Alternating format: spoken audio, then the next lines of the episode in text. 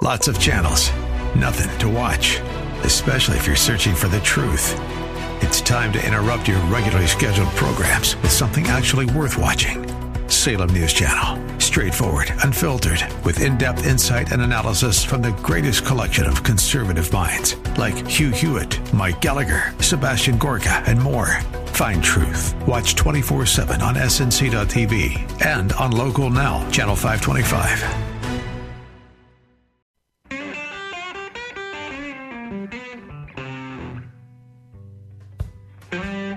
We recognize it or Hour number two, Bruce Hooley Show. Glad to have you along. I don't know what it's going to be like tomorrow at this time. Nasty, I guess. The uh, weather forecast says it's going to snow three to four inches overnight, starting about midnight tonight. And then it is going to turn to sleet and drizzle. Then get warm, start to melt, then get cold again, freeze again. And then a little bit more snow. What will that be? Wednesday night into Thursday morning. Uh, we got, I'm going to guess we got five to six on Sunday. We Yeah, had we- big flakes, and I had a lot of snow to clear off the driveway. We had four and a half in Morrow County. Yeah. So uh, this is bad when it hits at these hours.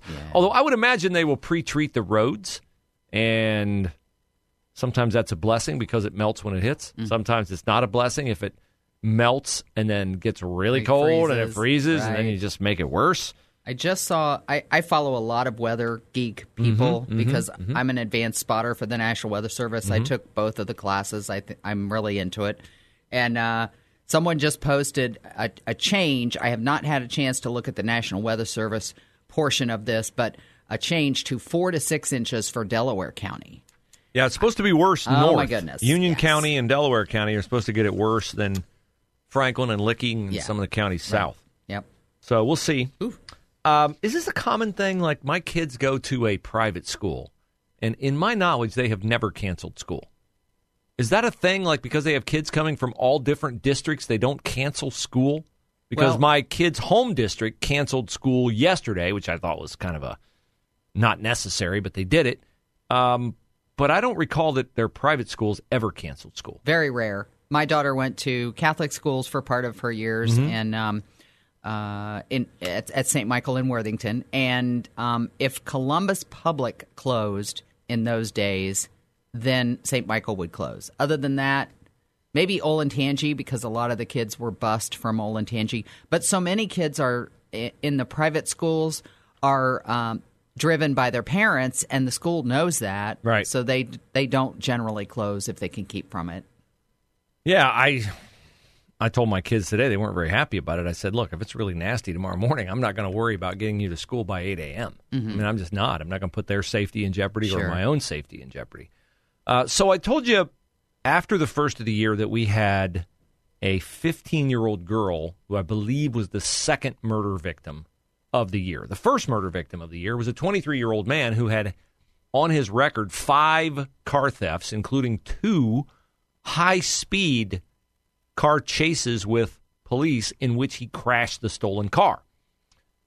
He was not in jail, hence, he was out walking around, got into a dispute with a guy who shot and killed him. The 15 year old girl was found dead in the street of a gunshot wound. About a week ago, they issued a warrant for the arrest of a 14 year old boy uh, who goes by the name Mike Mike. His name is Michael McCurdy. Uh, he was arrested about 9:30 this morning in the North Linden area, and he was arrested, uh, I believe, because he was uh, involved in a high-speed chase. So the whole car theft thing is the common thread that runs throughout a lot of these incidents. Uh, Mike McCurdy and another teen led officers through three central Ohio highways where they reached speeds of more than 100 miles an hour. This chase, they did not crash. The, the chase ended. The two were able to run away from officers. His juvenile court record shows he has faced dozens of charges dating back to 2021, including assault, receiving stolen property, resisting arrest, failure to comply with the court's order of wearing a GPS ankle monitor. Do we notice a trend here? Do we notice a trend here? It's not just here, okay? America was revolted about, I'm going to guess, six months ago. There was a woman in LA pushing a stroller in an alley. Along comes a car, runs her over. Miraculously, the child was not seriously hurt. Miraculously, she was not killed. A Good Samaritan in a truck saw this happen, and as the driver of the car, of course a juvenile, tried to get away, the truck crashed into the car to stop the juvenile from getting away. Well, update. Over the weekend, that juvenile, surely, we got him on tape running over a mom and baby. Certainly that juvenile's in jail, right? No, of course not. That juvenile's out and about. And what happened? He got murdered. So again, I say this was framed by me, foolishly, as we have to put these people in jail because they make victims of others. And they do. But they themselves become victims. So this whole nonsense that is out there in it's always a Democratic run city. Always. Because are there any cities that are run by Republicans? No. This whole idea out there, oh, it's compassionate. No cash bail, very compassionate. Light sentences, very compassionate. You know, they grow up, like we had the caller to the show a year or so ago. You don't understand these kids. They grow up in such tough circumstances. I do understand they grow up in tough circumstances. I have empathy for that. You know why? I advocate for the positions that I advocate for because discipline, accountability, consequences for actions are biblical principles. They are truth principles. They are tried and true principles. They're principles that work. You bring change about by making the circumstances of changing more, excuse me, less painful than the circumstances of staying the same. That's how you do it. You give people a choice. Look, if you keep doing this, here's the consequences. So wouldn't it be better to stop doing this? Yeah, it would be better. Yeah. If somebody steals a car and you let them out and they bear no consequences, what do you think they're going to do? They're going to continue to steal cars. Or they're going to do worse. And a lot of times now we're seeing it. They're they're ending up dead. They're ending up victims themselves. So they have this kid in custody. He's 14 years old. What do you think happens to him? What do you think happens to him? 14 years old. Is this kid in jail in a year? I mean, he killed a girl. And He might be in jail till what? He's 18 and he gets out. Is that Ohio law? Seems like it is. Will he be tried as an adult? He should be. You're telling me he's a juvenile, he doesn't understand crime and punishment? He's got dozens of charges dating back to 2021? 2021, two years ago, barely two years ago. Assault, receiving stolen property, resisting arrest, failure to comply with the court's order of wearing a GPS ankle monitor and now murder. And now murder. In addition to whatever other felonies he committed while being a part of this high speed chase. Do you think if they had made it really uncomfortable for this kid in his first or second or third time in the system, that he might have realized that this was a bad road down which he was proceeding? Do you think the 15 year old girl might still be alive? I mean, what they tried didn't work. So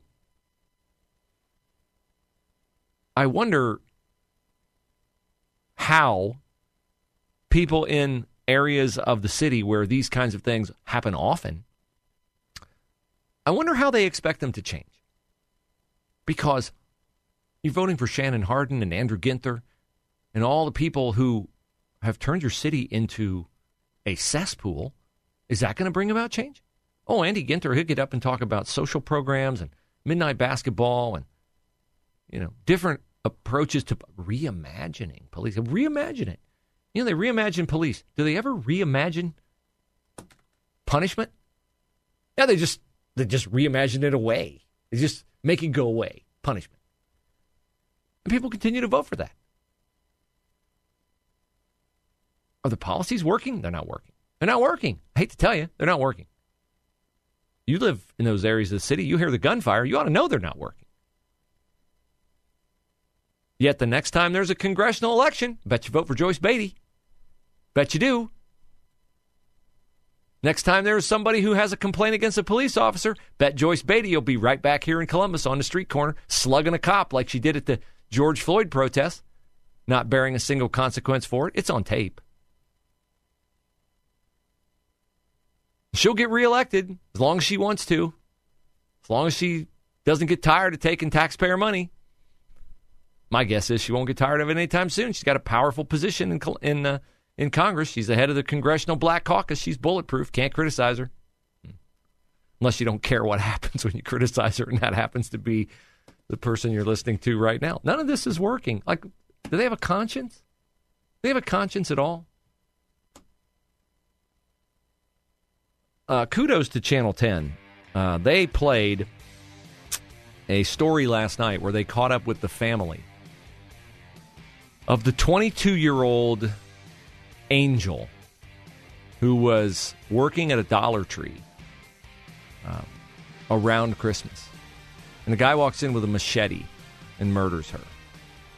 And we forget those stories because there's always another victim the next day. We're going to play you her story when we come back.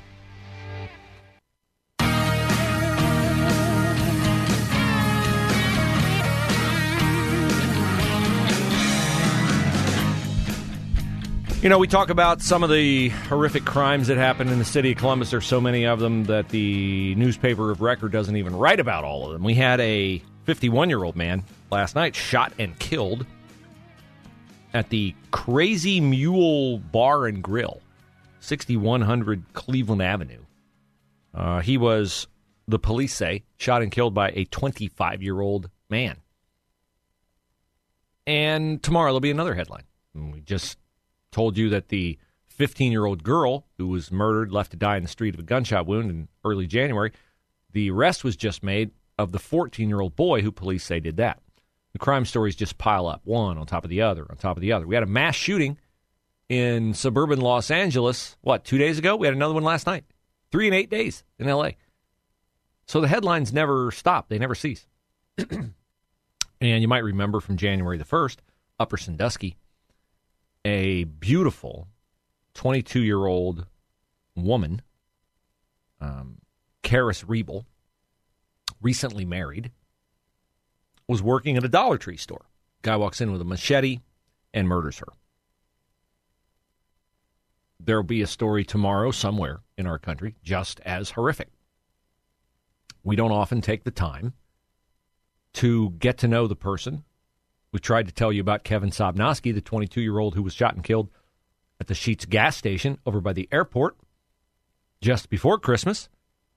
The more we learned about him, the more we maybe gained a different perspective on just how awful the degradation of cultural norms are in our city and in our country.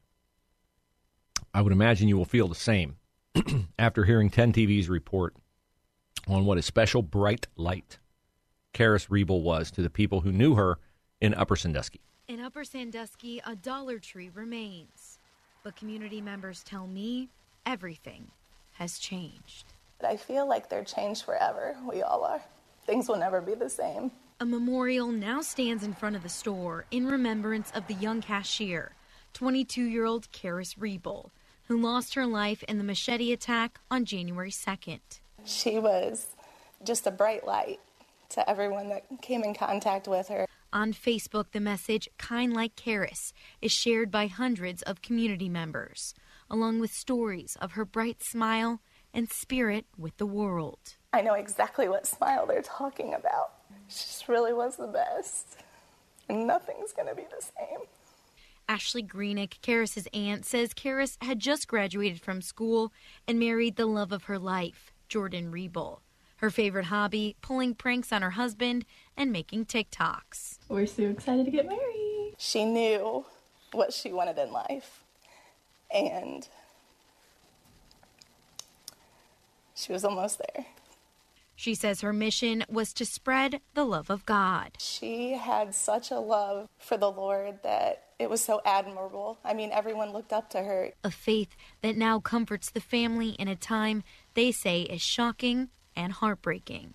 That was the comfort that, immediately the first thought I had, I was like, well, God, she's with you. We were just on borrowed time. She was just passing through here in this world. He needed her back. So we have to accept that, you know. Her family says they are determined to keep Karis's mission alive, and so is the community. She loved others um, with a love like Jesus, and she inspired others with the way she lived her life. We're so blessed to have had her for 22 years. She lived such a short life, but such a meaningful life.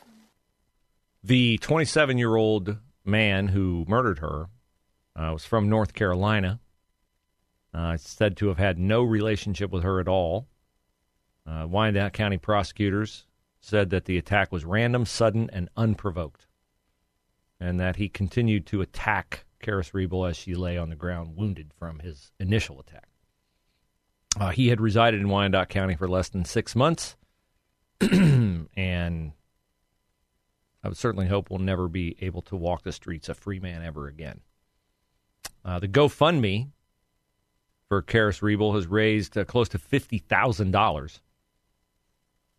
So, um, you know, I hope that they succeed in establishing the memorial and the scholarship fund and all the things that they want to do to commemorate her life because she just sounds like such a wonderful, wonderful young lady. When you see the video of her smile, it really is uh, captivating. And those of us who have uh, daughters can um, can only imagine uh, what this is like to have to go through something like this. It's not any more tragic when it's a, a young woman. It was equally tragic when it happened to the young man from uh, the Mahoning Valley area, Kevin Sobnoski. I mean, just just these uh, wrong place, wrong time situations are uh, are devastating for everybody involved. Now, there's breaking news uh, at this hour. Apparently, classified documents have been discovered at the home of former Vice President Mike Pence. So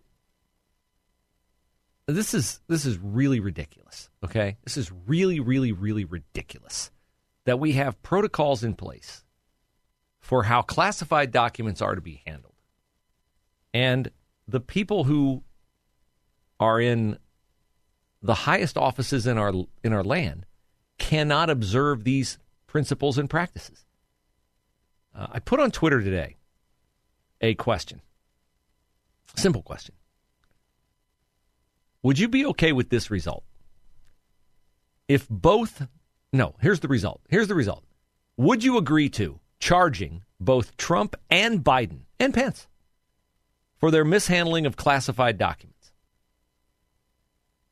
In a plea deal, both agree not to run for president in exchange for no jail time.